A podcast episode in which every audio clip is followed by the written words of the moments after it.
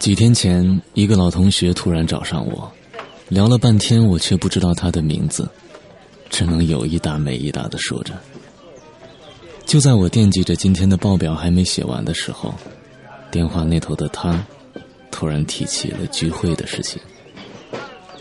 他说想看看班主任，想看看跟他同桌过的那个女孩，想看看曾经的同学们。而我却回忆起了这些年经历过的同学聚会，简直就是一碗麻辣烫。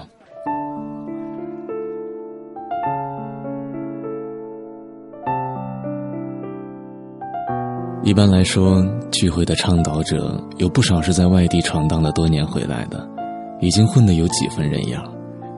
在外面混不容易，人地生疏，多年循规蹈矩，不敢贸然行事。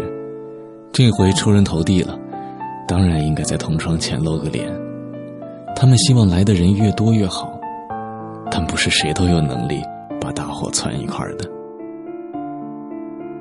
有些姿色的女生聚会时也一定会下一些功夫，把脸上的沟沟抹得平一些，把几根不和谐的白头发揪掉，再烫一个新式的发型，最后再把衣橱翻个底朝天。女人如此，男人也难免。已经稀疏的头发染一染，梳一梳，把那半年都没动过的胡须理个精光，尽量找一件能够装门面的衣服，再穿一个贵点的烟盒子，好让周围的同学都看清楚。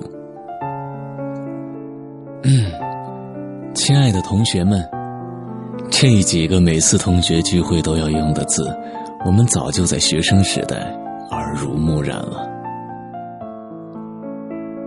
饭后抢着买单的那位同学，可能当年的班级生活并不如意。他要告诉大家：“你看，我也混得人模狗样了。我不再是当年那个用棉袄袖子擦鼻涕的穷小子了。我现在已经步入精英的队列了。”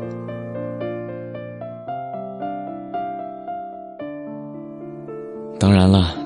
也有人会在聚会时把家属带上，秀恩爱是一回事儿，怕身边的那个家伙跟老同学叙旧情，可就是另一回事儿了。酒桌上什么都谈，谈欧洲十日游，谈巴黎红磨坊，谈维也纳音乐会，谈蓝色多瑙河，什么都谈。世界那么大。你怎么知道我去的小镇是在伦敦，还是在郑州？尤其是多年之后的同学聚会，你总能从他们嘴里听到点新鲜事儿。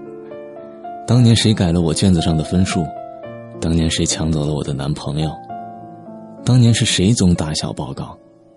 当年到底是谁写了那封表白信？聚会结束了，也许是酒的作用，也许是因为有着相同的情感挫折，或是曾经的生活窘迫经历，几个女同学抱在一起失声痛哭，她们完全不顾及脸上粉黛的稀释，以及口红的溶解，仿佛只有一场风雨般的嚎啕大哭，才会轻松。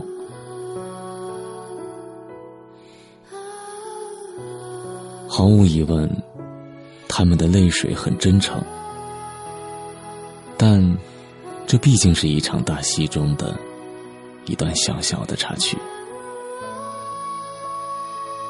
同学聚会，其实就是一碗麻辣烫。